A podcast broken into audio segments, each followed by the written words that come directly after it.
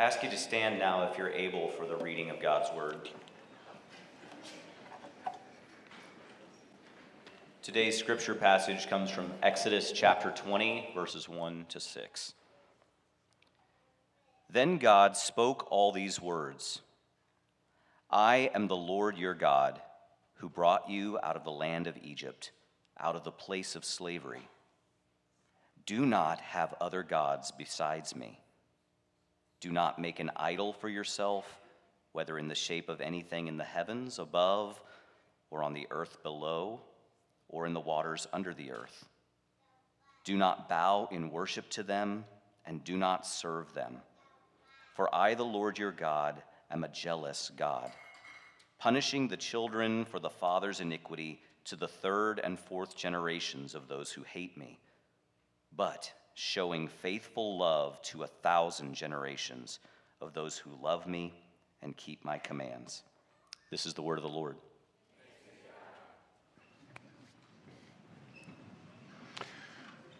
Well, good morning, everyone. Uh, welcome to our Sunday morning gathering at First City Church. My name is Paul, and I have the honor and pleasure and privilege of serving, serving as the pastor of community and care here. So I think, I think many, many of you know, probably a number of you know, that last Sunday I celebrated yet another birthday. Um, and as I'm quickly approaching one of those landmark birthdays. I'm going to be 50 in a couple years. Ugh. As you approach one of those landmark birthdays, you take time to reflect on changes that have taken place in your lifetime. And for me, perhaps one of the, one of the biggest advances, if you want to call it that, has been the launching and implementation of social media. I mean, I imagine in the same way I ask some of you, were you really born before people landed on the moon? I imagine some of you will ask me, did you really grow up before social media existed? Yes, I did. Very much so, and it was delightful. So, so in 2020, when Instagram turned 10 years old, to consider how social media was, was transforming culture, The Guardian, uh, that's a news outlet in the UK, they, they researched and they spoke to a number of people who worked for and had researched the impact of that platform.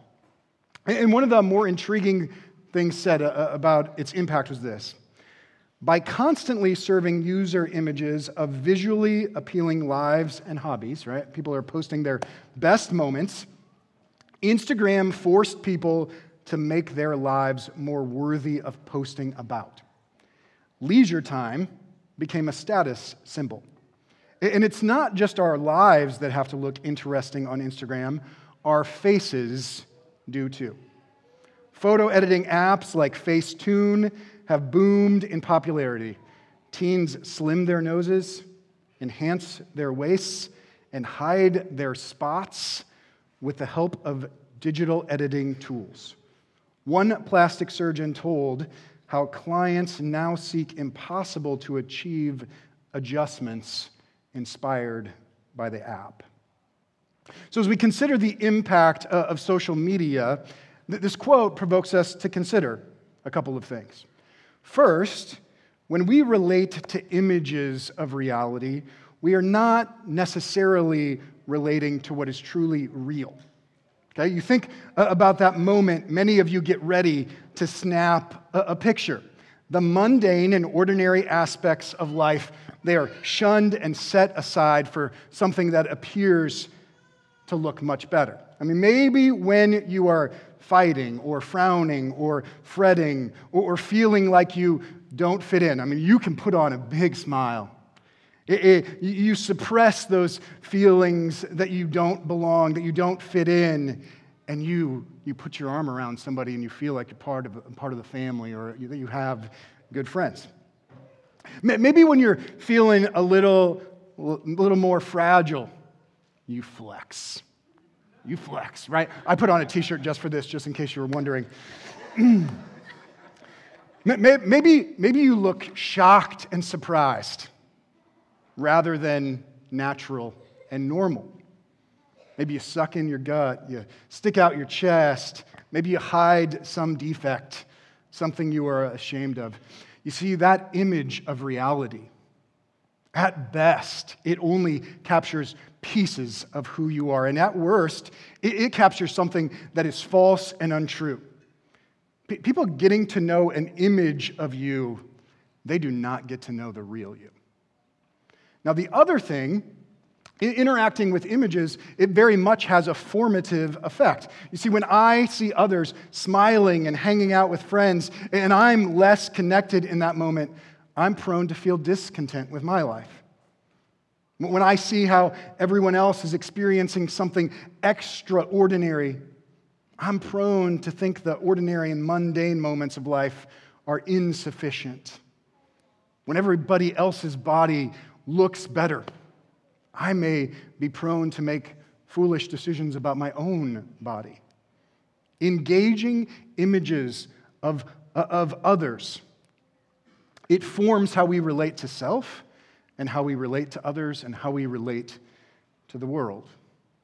So, this morning we're continuing our series in the Ten Commandments, and we're specifically considering the second of the Ten Commandments. And it has to do with prohibiting people from making idols or images of God for purposes of worship. And I think this, this reflection from Instagram helps us understand why. Images only capture a reduced form of reality at best, and a distorted form of reality at worst. So, the, the title of my sermon this morning is The Ways of Worship. And the big idea is how we worship forms how we relate to who we worship. So, Eric kind of mentioned this earlier. The first commandment, it has to do with who we worship. We are to worship the one true God, the God revealed in the pages of Scripture. The second has to do with how we worship, or the ways we worship, who we worship. There is a wrong way to worship the one true God. So, so to better understand this commandment, I want to talk about what is prohibited, what is not prohibited, while we consider some rationale uh, for what is being prescribed here, and then conclude considering some ramifications of worshiping idols or images rather than the one true God. So if you have your Bibles, open it up to the book of Exodus, chapter 20. And let me start with verse 4 into verse 5 to better understand what is being prohibited here. Do not make an idol for yourself, whether in the shape of anything in the heavens above or on the earth below or in the waters under the earth. Do not bow and worship to them and do not serve them. So the word idol here, it's the Hebrew word pesel, and it can refer to something that is carved, so a physical image you hold with your hand, or it can refer to any representation of God. So maybe a, a 2D image like a picture so it was common for the nations, for the people of the nations that Israel found themselves among, to worship idols or images of their gods. One of the gods worshipped by the Egyptians was the sun god Ra. You'll see pictures and images of this god on pyramids or architecture in Egypt dating back to that particular period. Uh, other peoples, they worshiped idols of the Assyrian god Dagon.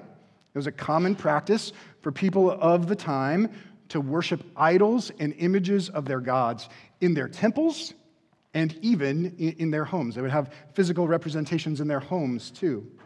The idols that were created, oftentimes they resembled something from creation, some type of animal on the earth or under the earth or above the earth. So, one of the, one of the things we're seeing here is that beyond the Ten Commandments inviting God's people into a life that is blessed, where people prosper as they relate to God and to one another, which is certainly true. That's one of the purposes of the Ten Commandments. Another purpose is to mark how God and his people, they are distinct and different.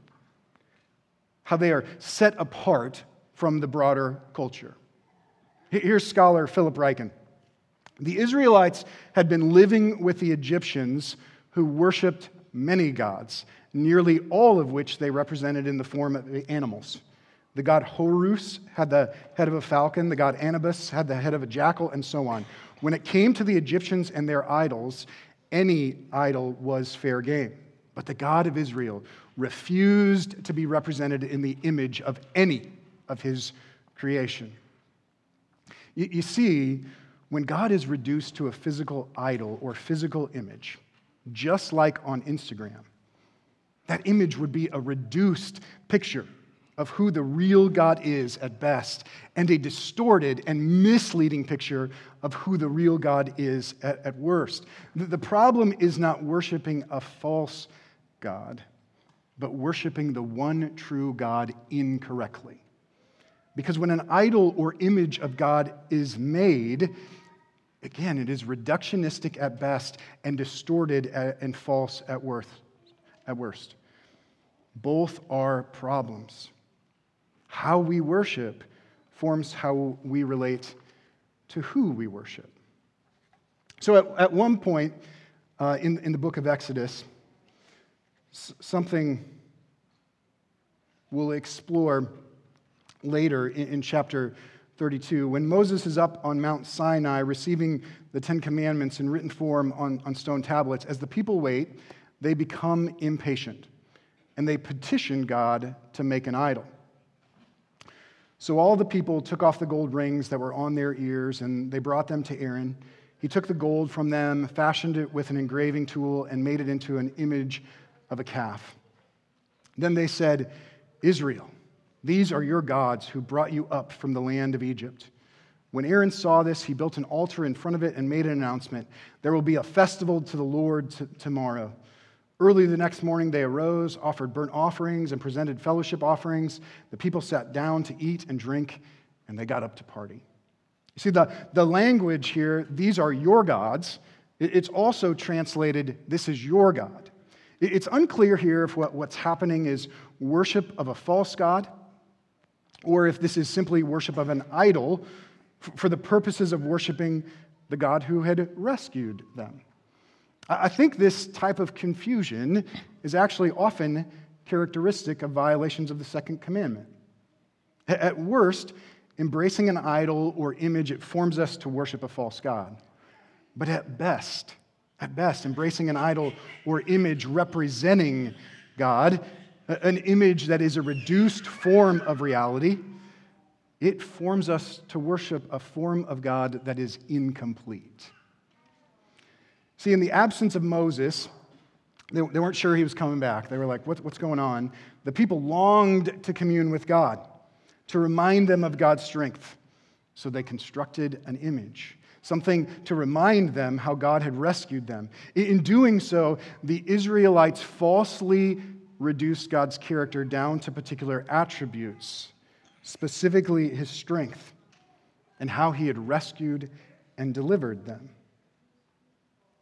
How would relating, how would relating to an image of a golden calf, which was probably more like a, a golden bull, something a little stronger, how would relating to that image form a people who related to a God who was full of compassion and mercy?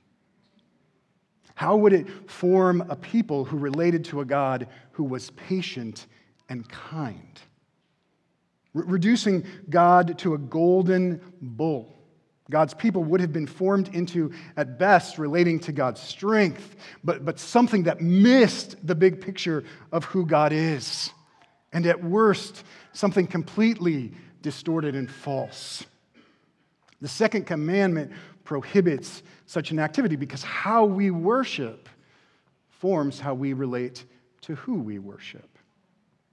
Now, in addition to, to forbidding the worship of physical idols created by human hands, the second commandment also prohibits worshiping idols crafted by human hearts.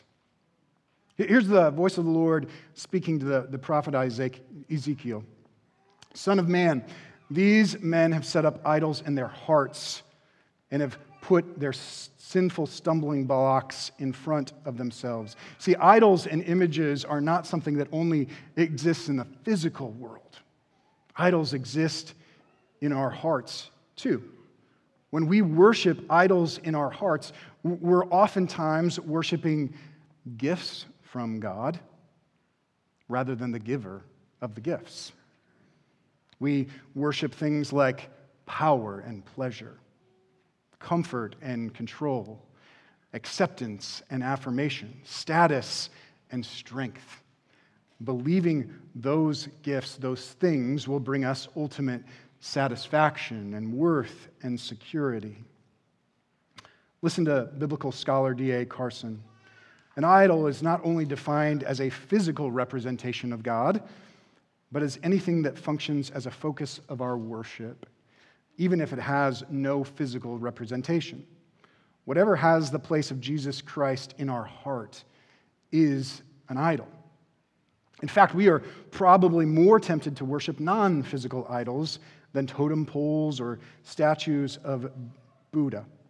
The love and money and the desire for power serve as functional idols and are less easily identifiable as such.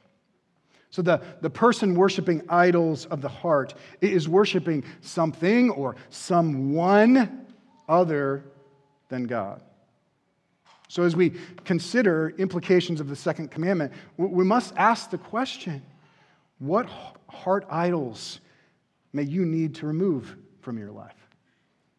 Power, comfort, peace, freedom from stress, success, affirmation, quiet. And we should also ask the question we should also ask a question how might have you have embraced a reduced view of God or a distorted view of God in your heart? You see, there are lots of Christians today that, uh, that adopt a view of God embracing their athletic team or their political tribe or their elite theological position. When we worship this way, we are formed into a relationship that is far more shallow than it should be, because how we worship forms how we relate to who we worship. The, the God we worship can't be reduced to a simple image or even a cl- complex image that is created by human hands or crafted by human hearts. The God we worship has revealed himself to be something far beyond such a thing. The second commandment tells us we do not make images of God. Only God makes images of himself. Now, it's probably helpful to clarify here what the, the second commandment is not prohibiting. The, the second commandment is not prohibiting the use of images in worship altogether. In Exodus 31, after describing how worship is to be engaged at the tabernacle, God then describes his provision of skilled workers for building images that will be encountered during worship. Look, I have appointed by name Bezalel, son of Uri, son of Hur, son of the tribe of Judah. I have filled him with God's Spirit, with wisdom, understanding, and ability in every craft to design artistic works in gold, silver, and bronze, to cut gemstones for mounting, and to carve wood for work in every, every craft. You, you see, so the, the second commandment is not prohibiting God's people from constructing places of worship. Even though the church is a people, it can worship in a building. And in, in that building, images and artwork can be utilized and should be utilized in worship. In the case of the tabernacle, images of angels and images of a throne and the construction of an ark is prescribed. There is a transcendence in worship that artwork made by human hands invites us to experience. Some of you may be familiar with people who think that crosses should not be allowed in worship gatherings because of the second commandment. Now, I do think we should be concerned about bowing down to crosses or people who arrive at a conviction that crosses absolutely 100% have to be present in order for worship gatherings to happen. But the presence of a cross, it, points to the story of the gospel, invites us into that story, invites us into experiencing that story. it is not prohibited in the second commandment. People wearing crosses or having tattoos of crosses or having crosses in, in your home. That is not a violation of the second commandment either. The cross is not an image of God. The cross is not even an image of Christ. It's an image of something that draws us into the worship of Christ. It's something that draws us to remember what Christ has done for us. In not prohibiting the use of all images in worship, there is a, a, freedom that God's people have in using images in how we worship today images of angels, images of crosses, images of tombs, images that point to the resurrection and ascension of Christ. These images are not reducing God to a particular attribute or characteristic, using them in worship. Whether in the church or in the home, it's a way for us to be invited into rejoicing in the story of the gospel to remember how God has fulfilled his covenant with us. How we worship forms how we relate to who we worship.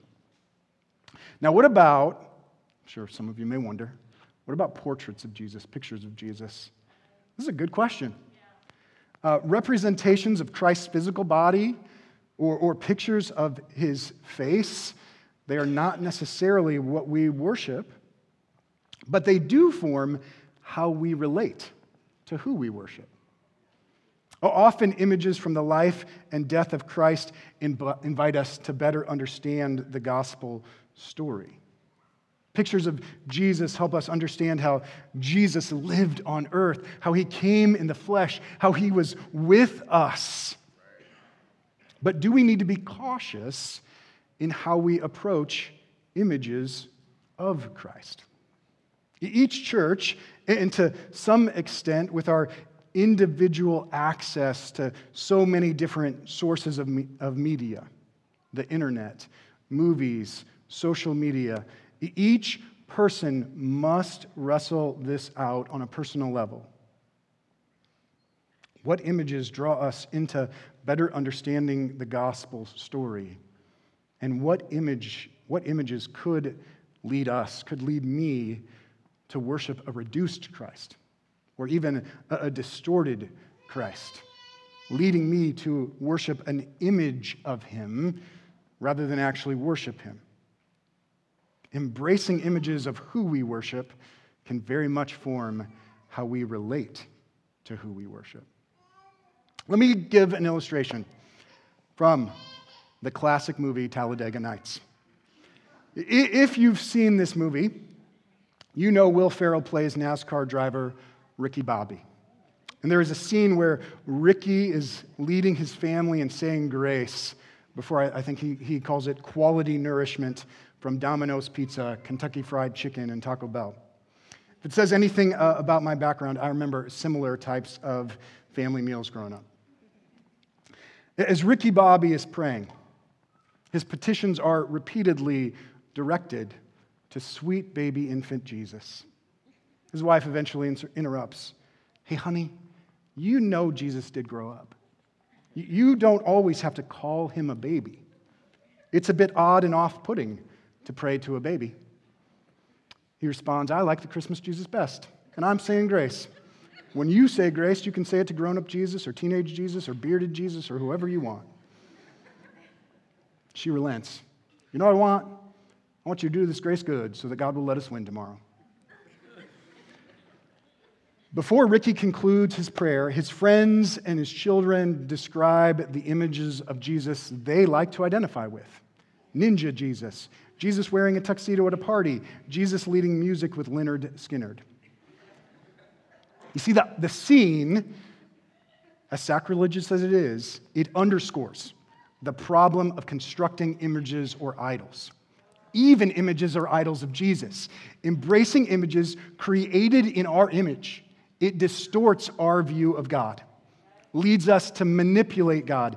And it's more reflective of who we want God to be rather than who God has revealed himself to be in the pages of Scripture. So, some of the best counsel I, I, read for the portraits of Jesus we, we take in, it would seem that less specific images, as pictured in children's stories, or artistic drawings, paintings, that seems appropriate. We're drawn in to how God came near to be with us.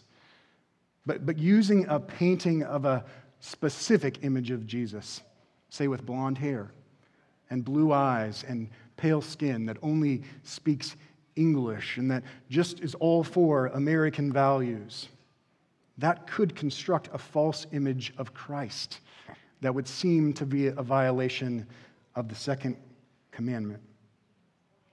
See, we should be considerate of the reality the Bible has not revealed much to cling to about the actual physical appearance of Christ. And so it would make sense that taking in a reduced or distorted image, it would have significant repercussions for us. Let's look at the, the rest of the passage where God explains some of the implications here of obedience. Do not bow in worship to them, and do not serve them. For I, the Lord your God, am a jealous God, bringing the consequences of the father's iniquity on the children to the third and fourth generations of those who hate me, but showing faithful love to a thousand generations of those who love me and keep my commands. So, so one of the implications of disobedience of the second commandment is provoking God to jealousy. Now, this word jealousy, you and I, we, we, probably connect it to feelings of insecurity.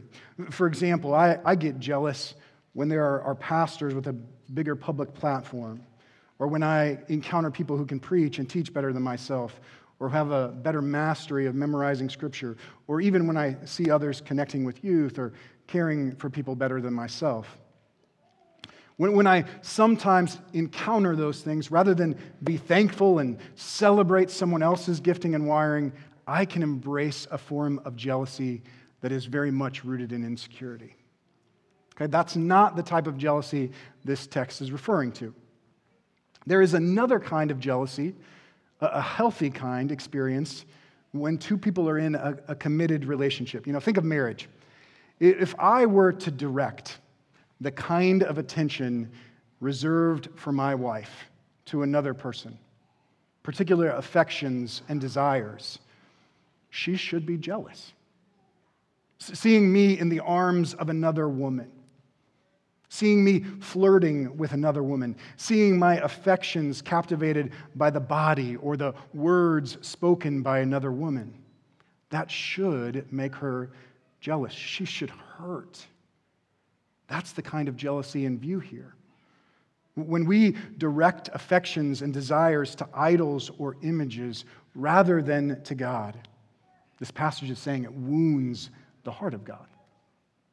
Now, this provocation of jealousy, when we choose to form ourselves to worship a, reduced or distorted view of God, there are consequences for not only us, but, but the text says for others too.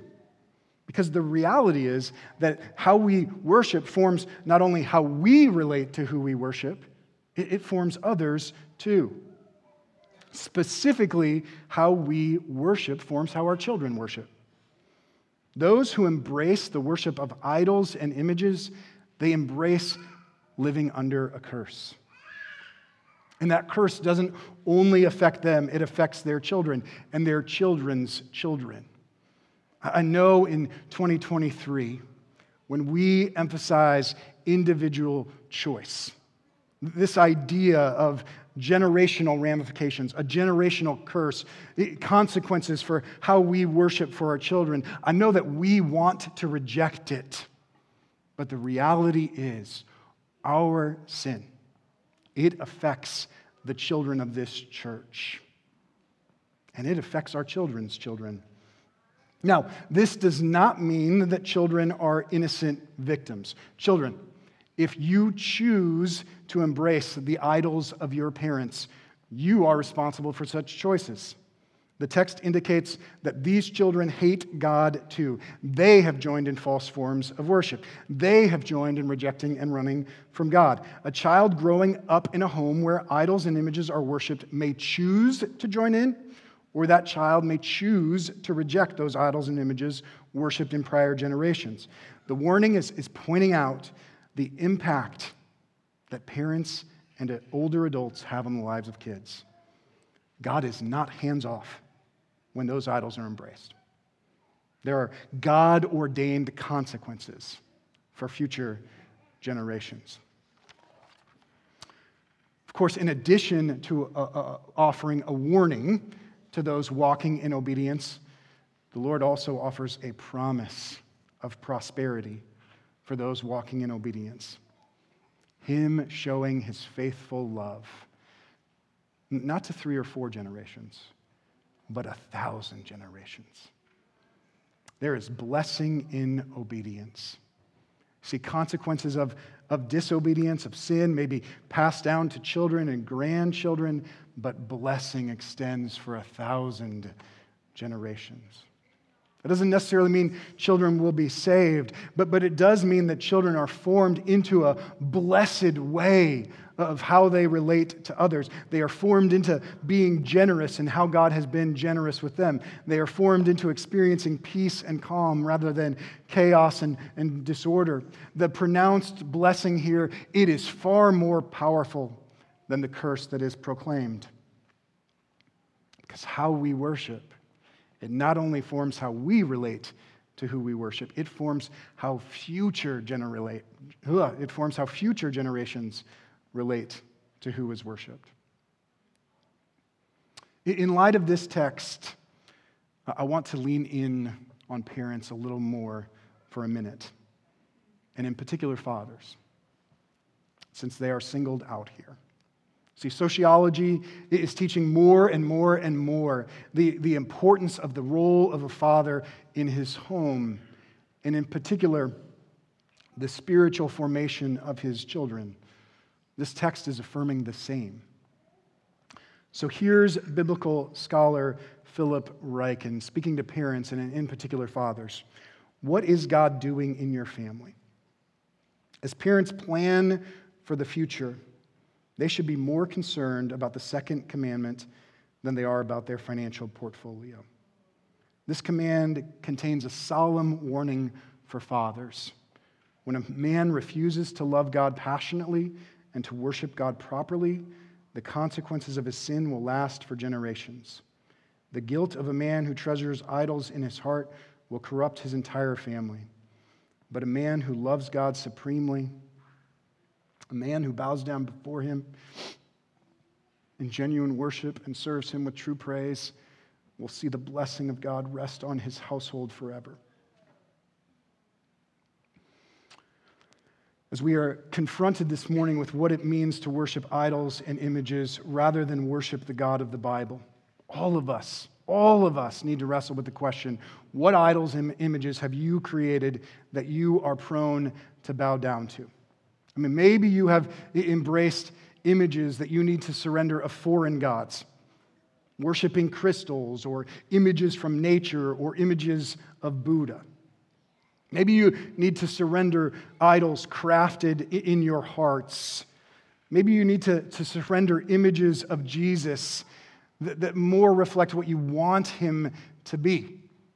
Perhaps maybe a gentle Jesus, or uh, perhaps a, a furious father figure Either way, downplaying the fullness of his character as revealed in the pages of Scripture. This is a question for all of us, but even more so, is even more so pertinent to mothers and fathers. There are great implications for how you answer this question. If you are worshiping the idol of career, you should expect that to have consequences for future generations. If you worship idols of peace and quiet, you should expect that to have consequences for future generations. If you worship the idol of busyness, you should expect that to have consequences for future generations. If you have embraced a reduced or distorted image of Jesus, again, maybe a gentle Jesus that does not call others to obedience, or a Jesus that accepts everyone but does not call people to repentance, or if you have a, embraced a view of God supporting your political causes or freedom to live how you want to live, you should expect that to have consequences for future generations. Now, parents, I see you.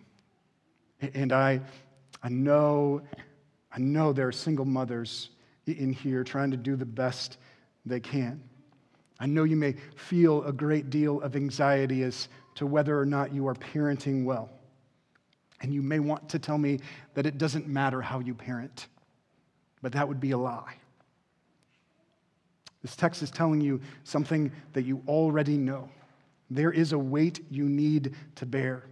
How you worship as a parent matters. But this text should also result in you leading not out of personal strength, but living out of how you have surrendered. Showing your kids your faith is not about your strength, but what you have surrendered to. So rather than being paralyzed to parent perfectly, to make up for all the gaps and deficits that exist, because we have surrendered to Christ, we are free to repent when we fall short. We confess the images that we have crafted in our homes and in our hearts. We thank Jesus for forgiving us, and we trust that God will carry on his purposes of redemption through his Son as we surrender to him. See, here, here's this reality. I mentioned this earlier. Only God creates images of himself. You and I are his image bearers. We have been made to point to him. But, but because of sin, as beautiful and remarkable as we are, that the image of God in us is marred. It is broken and ruptured. The image we bear, it is in need of repair and restoration. And a view of that repair and restoration has come in the form of Jesus Christ.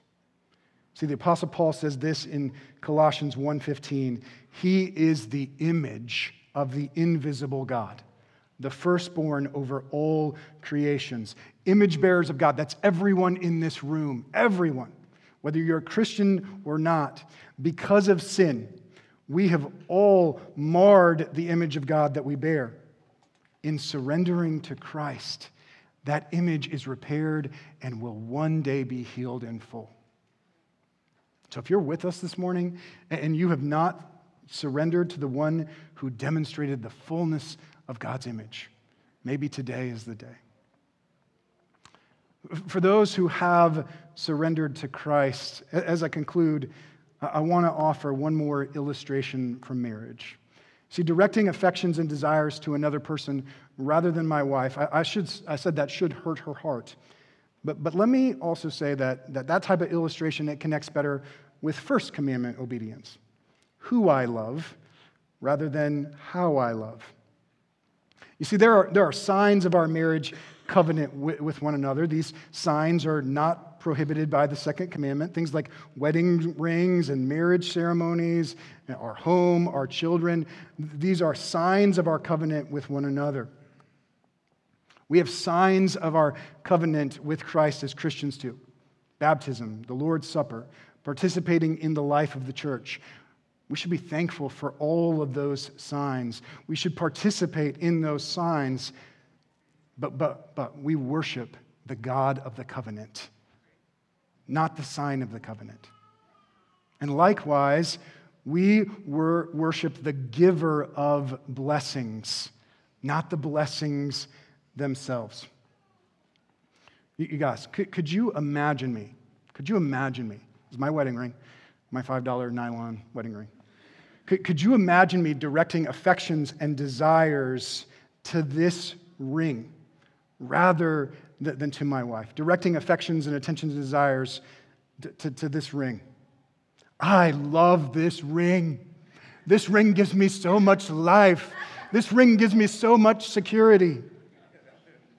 This ring, rather than the relationship, it is what gives me security and assurance. Now, again, you probably can't imagine someone saying such a thing with that flimsy $5 ring.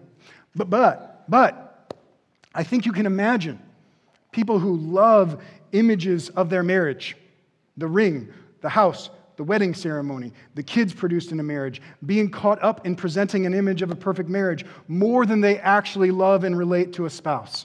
When that happens, it's sad, and it should be. You and I in Christ, we have been given access to the full image of God. To worship God, we don't need to worship an image. And we don't need another image to worship. We already have the perfect image Jesus. May we worship and surrender and submit and learn from him. Let's pray.